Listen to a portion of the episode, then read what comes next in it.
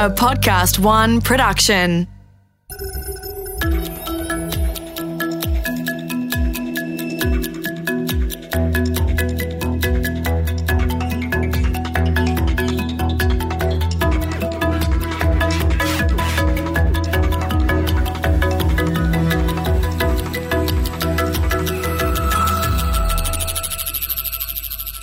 I spent a lot of time in the United States at the end of 2018 and into early 2019 gathering the interviews we're bringing to you on this series of The Next Billion Seconds.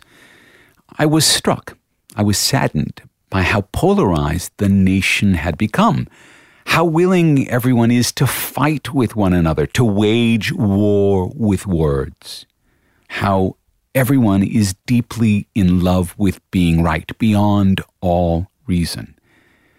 It feels as though it's a nation under siege. Not obviously, there are no bombs falling, but at the same time, it feels like the nation's wounds are wide open and there's always someone at hand to pour salt into them.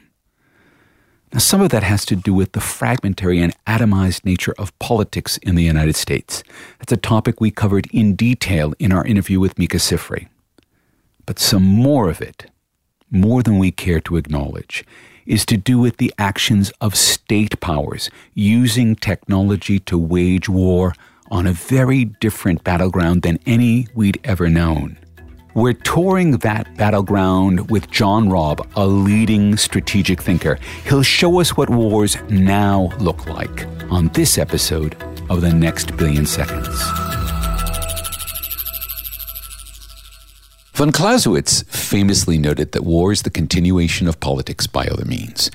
Just as our practice of politics has evolved over the 10,000 years of civilization, so have our capacities in war. And war has evolved from highly formal set pieces in the early modern period to the carnage of the American Civil War and the First World War, to the total war of the Second World War, into the little wars, the guerrilla conflicts that sprung up everywhere in the second half of the 20th century. And at the same time, the battlefield and the battle for hearts and minds, that's also changed. Something that once was fought over there once is now fought pervasively, often invisibly everywhere. And we can even begin to suspect that we're in the middle of a weird sort of third world war that's being fought with disinformation and weaponized via social networks and at global scale. But we're not sure. Is that just our paranoia talking? Or is it the fog of war? And fortunately, there's someone we can ask. John Robb understands the modern nature of conflict better than most. Through his Global Guerrillas blog, he's detailed the way power works when politics fail and what that means for how we should be thinking about and looking forward to our defense. So there's few better to talk to about the future of war. John, welcome to The Next Billion Seconds. Oh, thank you, Mark. All right.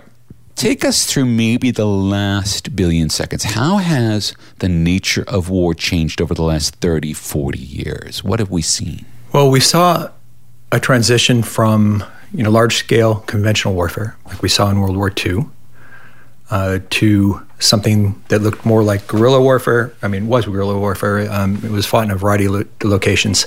The reason we had that transition was something a lot of people don't mention when they talk about warfare much, because it's kind of uninteresting to a lot of people. It was nuclear weapons. Nuclear weapons made, large-scale conventional conflict between the powers that had nuclear weapons impossible, unthinkable. And for all the talk about America being a cowboy, reckless, we were remarkably constrained in our behavior in terms of how we acted with our enemies during the Cold War. And we've talked about this on the podcast, about the nuclear sword of Damocles, that you have all of this power, but you're unable to use it. Correct. And that kept warfare down at the margins, at the lower levels of human society. And the good news is that we didn't have those large scale conventional wars anymore. The huge loss of life we saw in World War II, wasn't going to be repeated unless we were truly screwed up. But after the Cold War ended, we started to economically and socially integrate, and that made even the small guerrilla wars less possible, less viable. we saw a reduction in the number of small wars. So why? What's the line there between the integration and the reduction in the small wars? Well, most of the conflicts during the Cold War were supercharged by the superpowers, right, by the protagonists in that conflict. They intervened, they sent weapons, they sent personnel, material. They drove those conflicts. Mm-hmm. And those conflicts lasted longer and with much greater damage than they would have otherwise. In the post-Cold War world, there really isn't that drive anymore. I mean, we see nations falling apart. I mean, we saw it in the Balkans, in Europe. We saw it in Syria. We saw it. We've seen it in Libya. But those aren't being driven by major powers. Right, they're being driven internally by the internal conflicts. Right, and they're ugly. Slight difference maybe with Yemen, with the Saudi intervention, they're making it much worse than it would have been. But for the most part, we've seen a reduction in violence, large-scale violence. So that has. That hasn't lessened the need for social change, okay, and for political change. History didn't end with the end of large-scale conventional violence, and there's still a need to change things. When things don't work anymore, people still want to see improvements, and when they don't get improvements, they want to fight against that, and that meant that.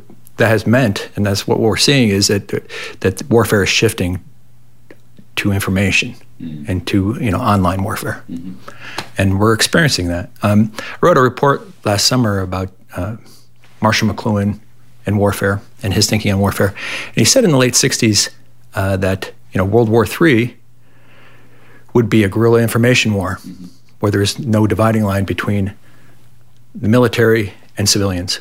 Which means that basically all of us would be involved in this information war for the future, for who determines how things progress and what gets done. And we seem to be in that right now. Now, is that a function of war? Is that a function of technology? And the funny thing is, I guess it's very hard to separate wars from technology, because wars are almost always using the most advanced technology that they can, because it's an advantage. So is it that we were able to then use the enormously powerful informational machinery? I mean, McLuhan famously sort of passed away before the internet became a thing, and so didn't really live to see it. Are we in that war because we have an internet? Or are we in the internet because we have a war? I mean, this also goes back to the roots of the internet as being an ARPA project. Yeah, there's more than a few threads in that one. There are wars where participants in an existing system jockey for power, and that's been what we've seen for the last 400 years. Big nation states, basically the nation state is massive bureaucracy that was able to mobilize the resources of a large group of people, everything economically, socially, even physically, the bodies, and put them in uniform. They basically killed all other forms of governance. I mean They out-organized and out-fought them. Correct. In fact, the surprise that they did it so well caused the big body counts in World War I. I mean, it just was far better at organizing, mobilizing. And this is the thing, you listen to people heading into the war. Some of them could see this. Right. And then some of them were like, oh, no, this is going to be just like all the other wars. It'll be correct. Small set pieces, and we'll win the Battle of Sedan, and we'll march in Paris, and it'll all be over. Yeah, they were able to finance more with the development of modern global markets, and then organize more using modern bureaucracy with all the tools that technology provided. There's a second type of war, and it happens when there's a big change. A big change in social structure. So Russian Revolution, Iranian Revolution. Not true. Now, those were actually deposing feudal systems and replacing them with modern systems, bureaucratic systems, nothing more bureaucratic than the Soviet system. And even Nazi Germany was very much the bureaucracy. Yeah. And America was a little bit different, that we used a market-based mechanism, elections, to select the leadership of the bureaucracy, which kind of served as a safety valve.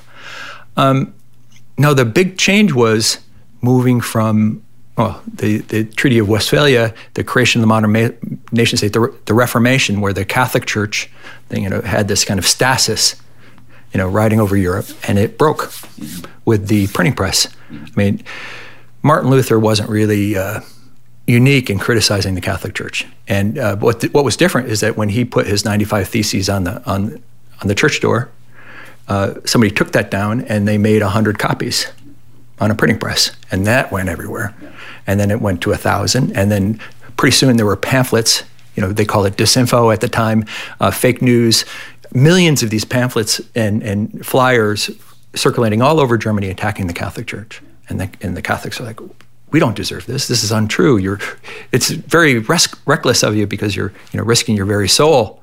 Your soul's at risk here. How come you're saying this kind of stuff? Anyway, that's a great example of what McLuhan said that, the medium is the message. Mm-hmm. What he meant by that kind of cryptic statement was that the technologies that we use are more important than how, the specific technologies and the messages that are sent over those technologies. It's how they transform us, they connect into our brains and our bodies, like cars connect into our legs to make, allow us to travel great distances.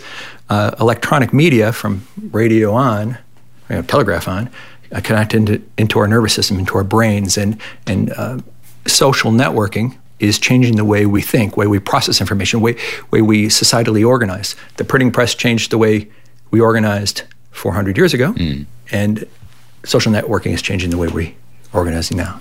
Okay, all right. So we have these transition points. 500 years ago, sorry. Yeah, 500, almost 6 for the printing press, 1455. So yeah, we're getting into almost the 600 range, although for the first 50 years, it was literally all sort of Bibles and religious texts. It's not till around 1500. Well, until 1900 in the UK, half of all printed material was still religious. Yeah. So it's like... yeah, so we're still, I guess, sort of in the penumbra of that idea of religious information being disseminated via printing press, although in the case of the UK, that would have been not just Church of England, but it would have been a wide range of Protestant sects as well, right, which is also interesting. Okay, so do we have anything specific that we can point to as a sort of watershed moment of the tipping point between these two, where you have the large bureaucratic, centrally organized war machine, what we would think of as the U.S. during the Second World War, sort of being the peak example of that, with the Pentagon controlling everything, into this new... Well, give us some of the characteristics of this form, this newer networked form of warfare. It's very different, and it's giving the traditional national security people fits. They don't really know how to process it.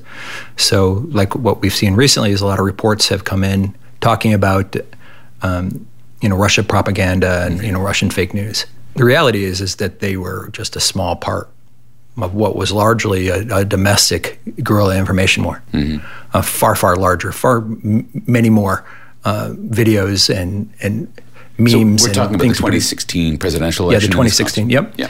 And the Russians, just slotted into that. They became part of that. Mm-hmm. The characteristics of it is something I wrote about back in Brave New War, and I've seen it develop. It, went online and really came into its own, is this idea of an open source network. And we've seen a couple open source networks develop online. One is the Trump insurgency. Mm-hmm. And the way that worked is that nobody really was in charge. Trump was really just a reflection of what the insurgency was coming up with. An open source dynamic is that there's no barriers to entry. Lots of people can participate. Anyone can participate. There's no set strategy or set of tactics that you have to use. Basically, you innovate, and if the innovation works in practice, everyone else copies it. It's shared, across the network, and that yields really, really fast rates of innovation. We saw that in Iraq during the Iraqi war. There was not just one guerrilla group that we were fighting. Mm-hmm. We were fighting 70, and that whenever we wiped out one, there'd be another one or two that would take its place. It really wasn't something that we could fold up, and we couldn't appease it because each of these groups had different motivations for fighting the Americans, fighting the existing government. The same is true now with the Trump insurgency. There really wasn't one thing we could do or the establishment could do to kind of diffuse it. Because in fact, it was a revolt against the establishment. Correct. As the establishment. Correct. Right? So there's nothing the establishment can do to appease it other than to go away, which the establishment isn't going to want to do. Yeah, open source insurgencies come together under what's called a plausible promise. Just like in software, it's this simple central goal. Mm-hmm. And it's a goal that everybody, or at least a large group of people, can agree with.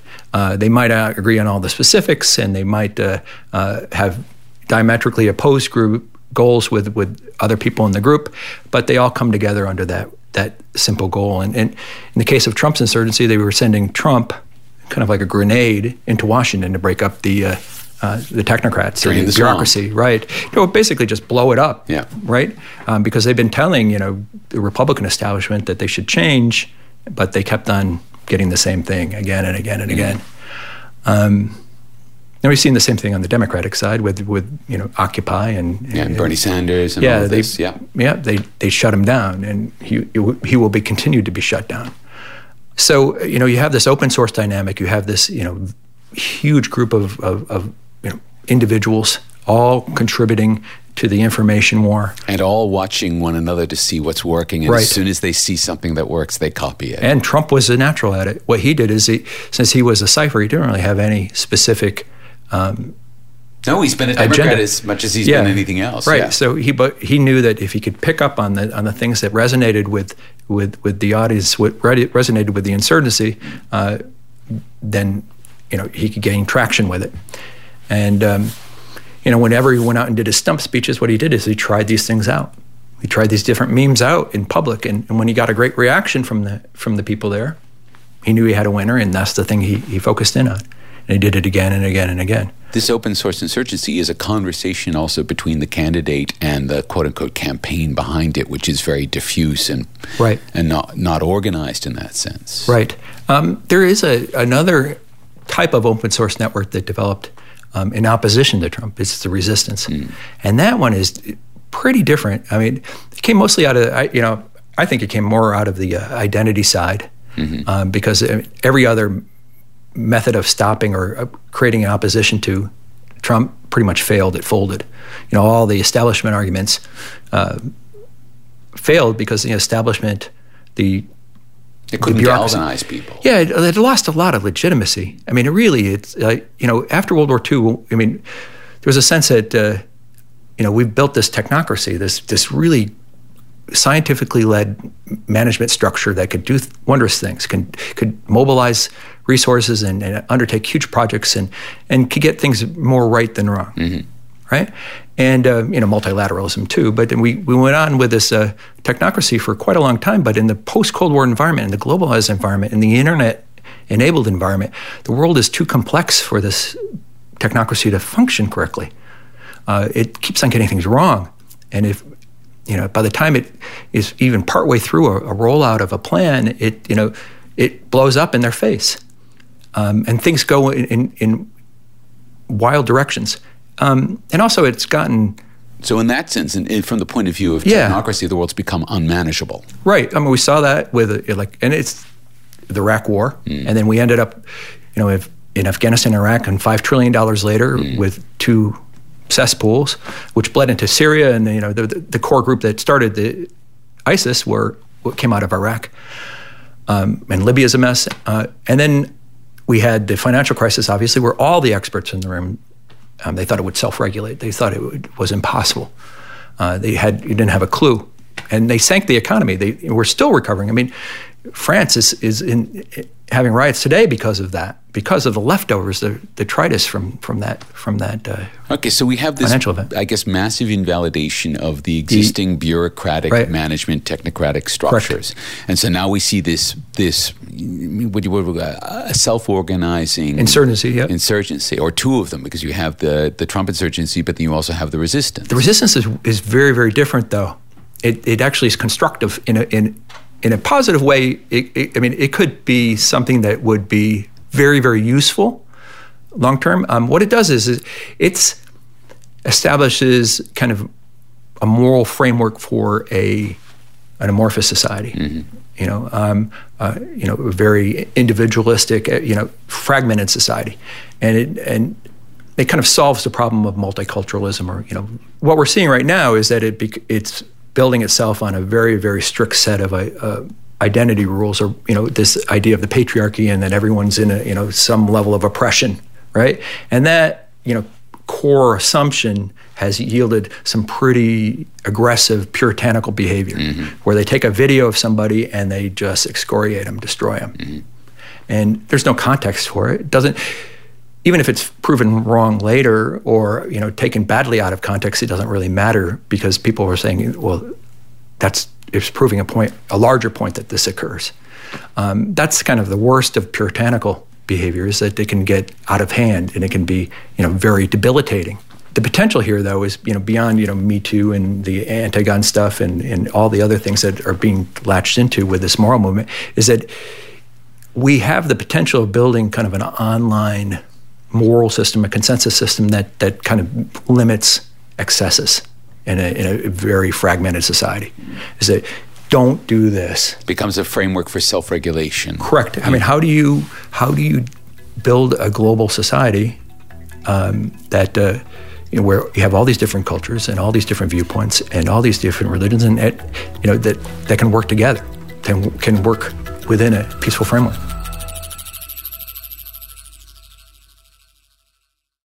John, we're seeing now, the information is coming out, and by the time this airs, I think we'll have a better understanding of how disinformation has been slotted into the various networks that are operating at scale, both in England and in America, and probably in other countries around the world, to be able to drive, if not particular agendas, certainly at least a degree of chaos around them, to increase the fog for people trying to make decisions in a very rich environment, to make it as hard as possible. Would you say that it's fair, given what we're seeing now, to say that we are, in some respects, in a wartime environment as wars look in the 21st century? Well, it's this online component will look very similar. And that there will probably be elements of violence slotted in. But that violence, that physical violence, will be in support of the online effort. Okay, it's not going to be vice versa. The online effort isn't going to be supporting the physical violence. It's going to be reversed, which is a big change. And it has to do with the fact that the victory is actually won online. Right, it wins the elections. So it really is hearts and minds. We've come full circle on that. Correct. There's the report I'm working on now is like the new political spectrum, which is a different thing than what we've had in the past. The left and the right of the old world is mostly about, do you go with a highly bureaucratized government that handles all social services, or do you go with the free market and individuals and minimize the bureaucracy? And that's been pretty much the struggle for quite a long time. The new one is really interesting. It's this idea of, Pierre Chardin had this idea of the new sphere or no sphere, right? Okay, that we've become... the layer of thought that surrounds the world. Right, and that the social network and what goes beyond that will make that possible, that we're headed towards an integration point, that we're integrating our minds into a common mind. And the problem with that, of course, is that a lot of people are barking mad. Correct. But, that transition process, moving from this highly individualistic kind of literary world where, we read and, as individuals, towards thinking as a collective is traumatic. And we're seeing that in, the way people think nowadays. I mean, when you see a lot of people online, they're pattern matchers, extreme pattern matchers, not just the pattern matching we've seen in the past. They spend all of their time just scanning news, looking for things that match the patterns that they support. Yeah, so confirmation bias, right? But yeah, but they're getting a sense of tribalism and belonging from that pattern matching. Well, and we also now have the artificial intelligence systems such as Facebook, which are designed to amplify exactly that kind of pattern matching. Yeah, well, if you get down to the nuts and bolts of Facebook and most of the big corporates, is what they really represent is the big social AIs. I mean, everyone, I think most of the people working on AI are focused on the wrong thing. They're focused on trying to recreate a human being, or, you know, some semblance of a human being in an AI. That's like, you know, trying to recreate a finger. Mm-hmm. You know, it's an appendage of what's really important is this social organism. That's the thing that's really been evolving over the last, 10,000 years, far faster than we have as biological beings. Facebook and Google and others are working on social AIs, right? Okay? And these social AIs are the embodiment, kind of the a social artifact of sorts that's managing, how we express ourselves and how we achieve goals increasingly by the day. And right now we've let these like poorly run companies, have complete control of their development. But over time, it's going to be pretty apparent that the social AIs, social AIs on Facebook it's the AI that everyone touches every day, right? You don't touch AIs otherwise for the most part. Well, I saw you. In comparison. You have an Alexa in your home. But in comparison to Facebook, though, and in terms of the number of times you interact with it, or in Google, there's like, Amazon's one of the big players too, but it's like these big ones are far more present than what we commonly think about when we think about AI. Mm-hmm. We think about this kind of like human-like thing. Mm. The scary part is that the totalitarianism of the, I'm writing, this report is going to be about the long night, the potential that these social changes, the changes in warfare and the changes in technology, particularly the rise of social AIs, could create the worst totalitarian, worst tyrannies in the history of mankind. These networked, social AI-enabled tyrannies where there's not concentration camps, there's open-air prisons. Mm.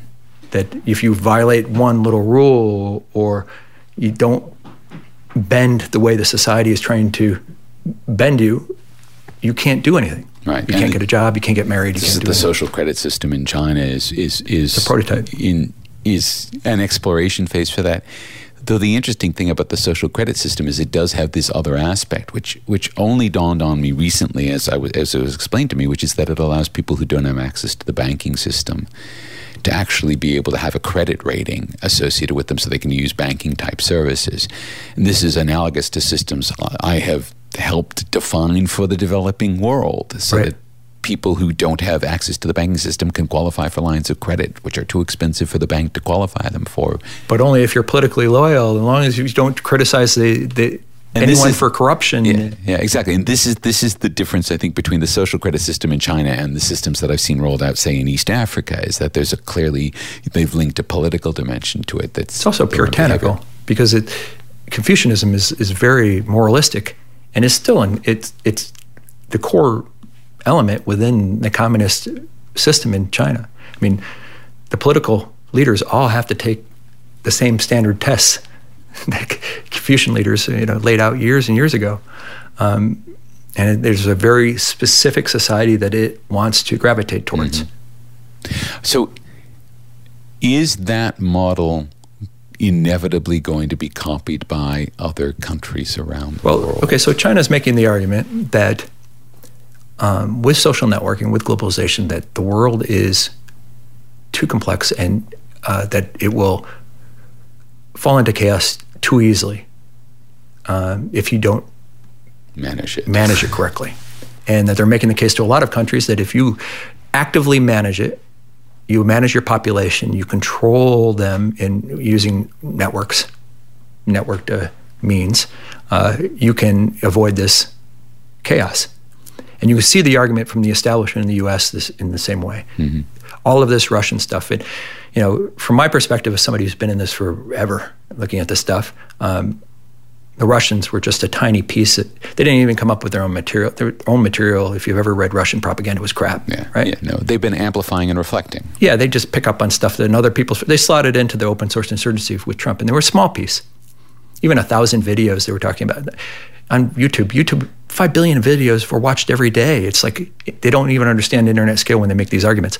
But the establishment is making the argument that they need more control over the messaging. Mm. They need veto power over. They have to define what is truth and what isn't truth. And for the most part, when I see people talk about disinformation, they're not talking about, there's extremes where it's factually incorrect. They're talking about how the facts are interpreted. Right, and presented. And presented.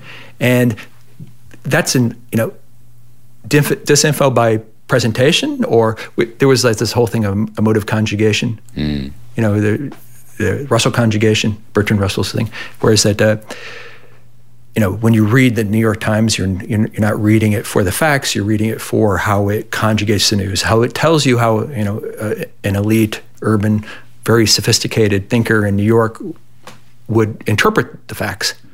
And emotive conjugation is that you can change the words around the fact, around the person, and you can totally change how it means or what it means.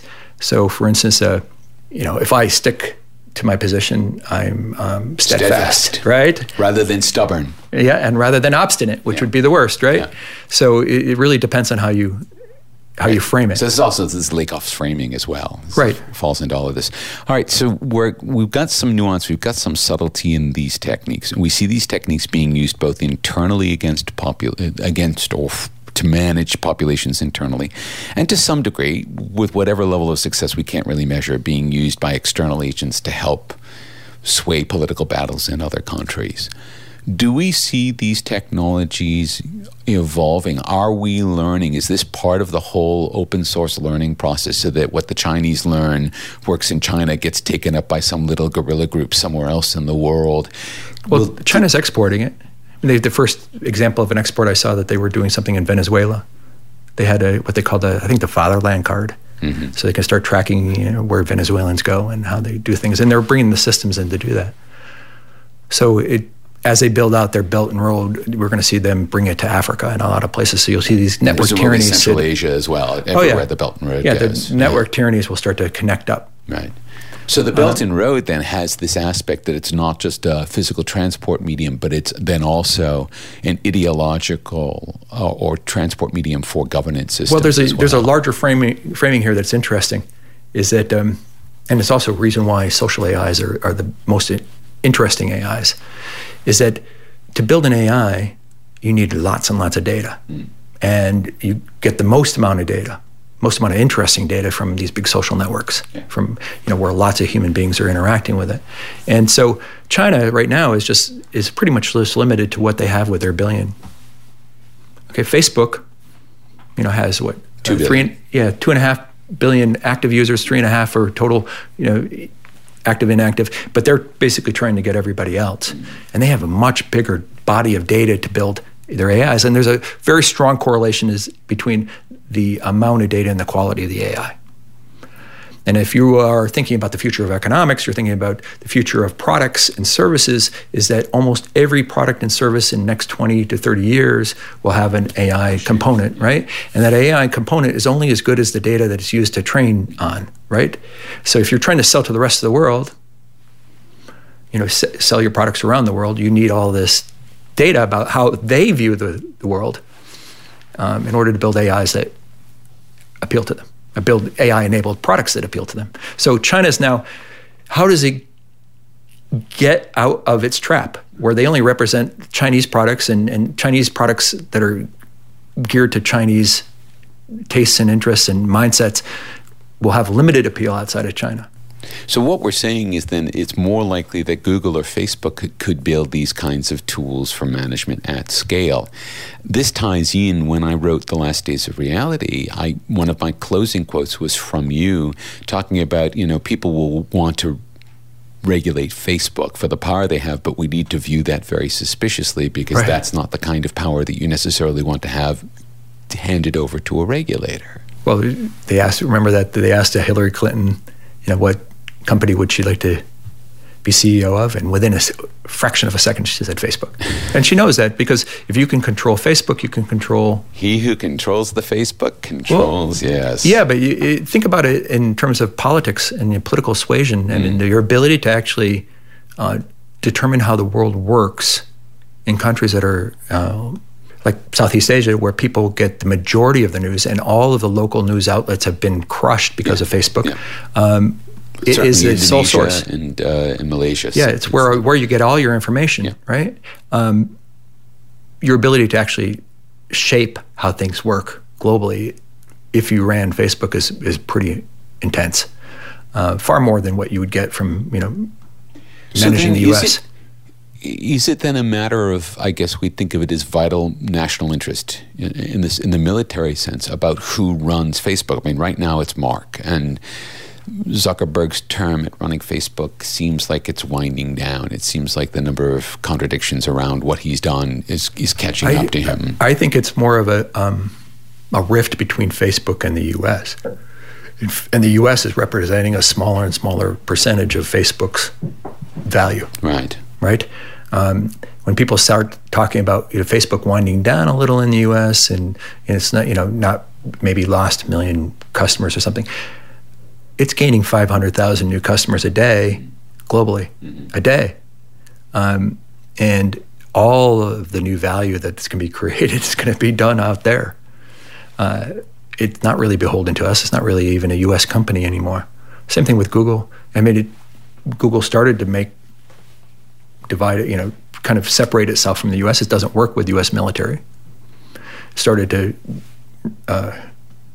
initiatives with the Chinese, and they have an AI center they're building in Beijing, which is still on track. They're even talking about modifying their search engine to be censorship friendly. Yeah. Which is they've just flipped on that back, right? But I don't think that's going to be gone for long. They'll reverse it again, and just because they don't view the U.S. as an ally anymore, but then how can the U.S. move forward in a world where these incredibly potent technologies of control are? We're losing control. Are rogue in the sense that they don't necessarily exist to promote American interests. Correct. Well, that's the problem, is that they're too big to control if the U.S. can control them, right? So then are we seeing the birth of the first truly supranational entities that have just power in their own right without being a nation state as we would have known it for the last 300 years? Well, China's doing that internally. So their government is morphing into an online presence, right? They're morphing into a network. I mean, they have the bureaucracy and everything, but they've pasted on this new network thing that they're running. They're actively controlling. And they want to export that and then build a much larger network. And our interests are to be defended by a Facebook and a Google, whose interest is mostly on profitability and really not representing anything on the political side that's beneficial to us. I don't even know if the U.S., even if it was run by the most far-seeing technocrats in the world, could run it effectively, because it's just without actually taking control of it like China and running it in the same way. We're in a tough situation. It's very, very similar to the the Reformation and the breakup of the Catholic Church. You have this incredible fragmentation, and you have the end of feudalism coming because of the rise of bureaucracy made possible by printing press, and you see the church and its order being fragmented. You see, incredible fights and information warfare, and that spilled into the physical warfare, and that roiled for quite a long time. And it's not apparent who actually is who's the good guys, because right now it seems like the people who are purely anti-Trump are the good guys, but a lot of them are the establishment types, or they're in the resistance type. New Puritans that you're also talking about. These new Puritans that are turning up everywhere. But the insurgency looks very similar to the Protestants, in they're chaotic, they're nutty, but they're very individualistic. Yeah. Correct. Yeah, that they're trying to slow down this integration process, and force it to take its time in integrating and establishing what is the final form. And I don't know if that's a bad thing. I mean, granted, it looks awful. It truly does look awful, and it's a truly painful process. And I don't see it as a fascist threat per se. It's just too chaotic for that. There's not the bureaucracy element that you can see it a little bit on the edges, but frankly, it's not the same thing as the 20th century. So does that then mean that a big project like the Social Credit Project or whatever it spawns is inevitably going to be whittled away because there's a trend that it's fighting against that it simply cannot resist. You know, that it's trying to be centralized and bureaucratic and at the same time be networked. Well, by finalizing on what they think is right now, what they will end up doing is minimizing or eliminating their ability to adapt to the complex environment that we exist in. So if you look at it from perspective of the 20th century, we had a bunch of different systems, basically the big Soviet system versus the American system. The American system was more chaotic, but it was more adaptive. And the Soviet system froze everything in place, and it just wasn't able to adapt to and take advantage and find the innovations and capitalize on the innovations. Things that weren't visible to the planners didn't exist as far as they're concerned. So you wouldn't see like personal computers come out because they would say, why would anyone want a personal computer? And we saw that in the US, but people routed around them and came up with this, and now we're light years ahead. That kind of situation could occur in China, where it's just, it's historically very similar to what happened in China quite a few times. The social stability is far more important than progress, and that they will freeze this moment in history and not progress. John, it's amazing how we've actually managed to go from politics into war and now full circle back into politics. Thank you so much for being on The Next Billion Seconds. Oh, my pleasure.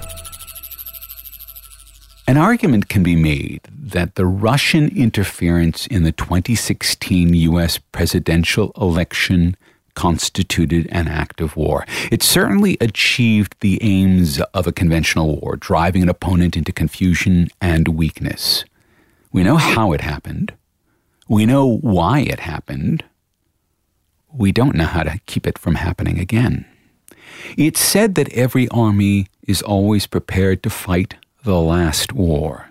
But this war, in John Robb's words, this brave new war, it looks nothing like those conflicts.